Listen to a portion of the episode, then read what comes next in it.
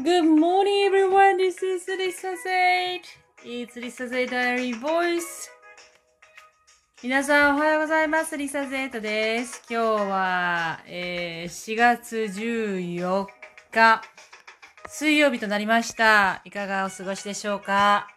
えー私は今、外から帰ってきましてですね、運転してたんですけれども、もう雨がすっごい降ってきまして、で、なんですけれども、あの、馬さんとの収録がありましたので、もう早く家に帰って、早くあの、馬さんに電話しなきゃと思ってたんですが、もう雨がすごくて、外に出られなかったんですよね。で、まあちょっと5分ぐらいかな待って、もう止まないようなので、家に入りました。もう急いで走ってね。そしたら、今止んだんですよ。で、しかも青空が見えて晴れてきました。もうこんなもんです。ニュージーランドの天気ってこんなもんです。もうコロコロ変わります。ねえ、さっきまですっごくお日様が出て、暑くて、車運転してる時にね。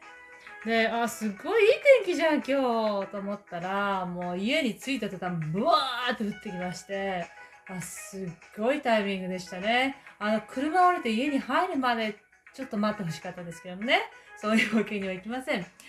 さて、今日はですね、えー、お手紙いただきました。えー、ケンケンパさんから、いつもニュージーランドの情報を楽しく聞いています。ありがとうございます。えー、日本と海外と比べて、一番苦労したことは何ですか？はい。えー、一番苦労したことは、やはりその国の風習を知ること、慣れること、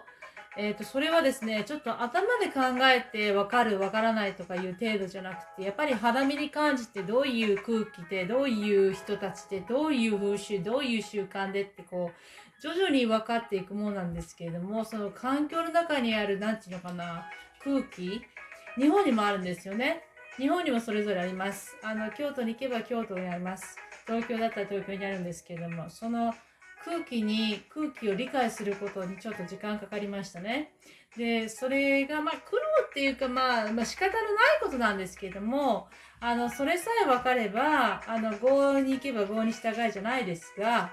あの、自分で、あ、こういう感じの時間の流れなのか、あ、こういう感じで人が働くのか、あ、こういう感じでこういう時は対応するのかって、こう徐々に分かってくるんですよね。それがですね、あのまあ私はですね、私はそういう、まあちょっと苦労したというか、まあ時間がかかりましたね。えーもちろん人にとっては、やっぱり言葉が全然わからないっていう、あの日本人の人もいますし、あとはやっぱり全然慣れない。全然やっぱり英語の世界になれない。本当に来たかったのに、あの慣れない。やっぱり恐怖っていうのかな、そういう環境の恐怖を持ってる人もいました。で、やっぱり想像してたのと、実際にこう、やってみて、海外生活やってみて、のギャップが激しい人っていうのもいますよね。ギャップがすごく大きかった。あの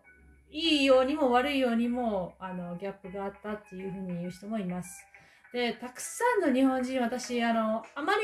り日本人の友達はたくさんいないんですけれども、こっちに来て。あの、みんなやっぱり、えっ、と、言葉、やっぱりすごくもうちょっと頑張りたい、良くなりたいって言ってる人がいます。あの、一応日常的なことは言えますけれども、何かこう、もうちょっと込み入ったこと、例えば交通事故にあったりとか、えー病院に行かなければいけなくなったりとかね、病気をして、って言うと言った時に、あまり喋れないっていうことがすっごい不自由だったらしいんですよね。やっぱり細かいことまで言えない、その心情まで言えない。で、あの、費用のことも気になるけれども、どういうシステムか、どういう仕組みなのかっていうのも分かっていない。あの、保険が効く効かないのレベルじゃなくて、やっぱり言葉の世界で、あの、こういう時は日本ならこうなんだけどっていうのがあるんですよね。だからみんなその壁に必ずぶち当たってるのは私見てきました。で、私は幸いもう、あの、初っ端からこっちの人と、あの、まあ、つるんでっていうか、こっちの人ばっかりとこう、仲良くしてましたから、あの、大体こう、生活を通して、あの、彼らから学ぶ学べ学べたんですよね。だからいざっていう時は別にまあ困らなかったですし、まあ、そもそもまあ言葉もわかるっていうこともあったんですけれども、え、ー、と、そういうことで、あの、壁にね、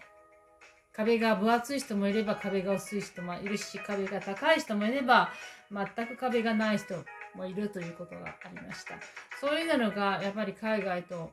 えー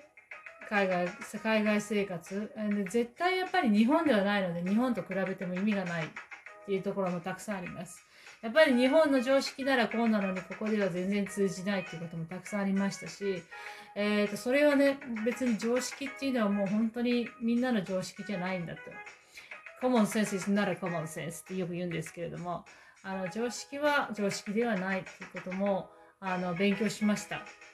で、私はもう日本で生まれてこう、日本人の両親に育てられたので、それがもう当たり前だったんですけれども、やっぱり一歩外に出ると、あ、ここではこういう、これが当たり前。ここではこれが当たり前っていう風に学びましたね。またこれちょっとあの、英語圏と英語圏じゃないところと比べると、またすごく違うと思うんです。例えばフランスとか、私の友人がパリに住んでいますけれども、あの、彼女もすごく苦労したって言ってましたね。あの、言葉もわからないっていうのもありましたけれども、やはりフランス人の考え方っていうのはすごく違う。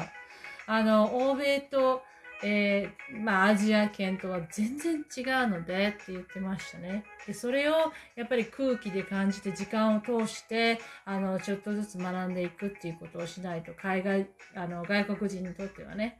っていうのがあるんじゃないかなと思います。で、あまりその言葉、えー、そうですね、言葉すごくできたには、あの、できるっていうことはいいんですけれども、それ以上にやっぱり日本、日本ではこうなのに、日本の常識はこうなのにっていうふうになんか固い意志を持っていかないことをお勧めします。やっぱりその脳の片隅にはそれはあってもいいんですけれども、え、ー、と、やっぱり受け入れる海外に、自分から海外で行くんだから、その海外の人たちとか、えー、空気とか環境とか風習とかを全て受け入れる。まず受け入れてから、ああ、こういう国なのか、こういうことがあるのかっていうのを学ぶと、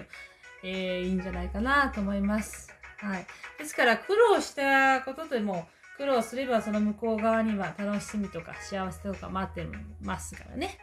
えっ、ー、と、ぜひぜひ皆さんもどんどん海外に行っていただきたいと思います。あの、もう嫌なら帰ってきたらいいんですから。日本にね。えー、一週間でも、ああ、もうやっぱり合わない。ここは嫌いだと思ったら無理にいる必要はありません。えー、それでは、えー、今日はこの辺りで失礼したいと思いますけれども、えー、LINE がピンピンピンピンなってます。今日も皆様素敵な一日をお過ごしください。Thank you for listening. See you tomorrow and have a wonderful day. Bye bye.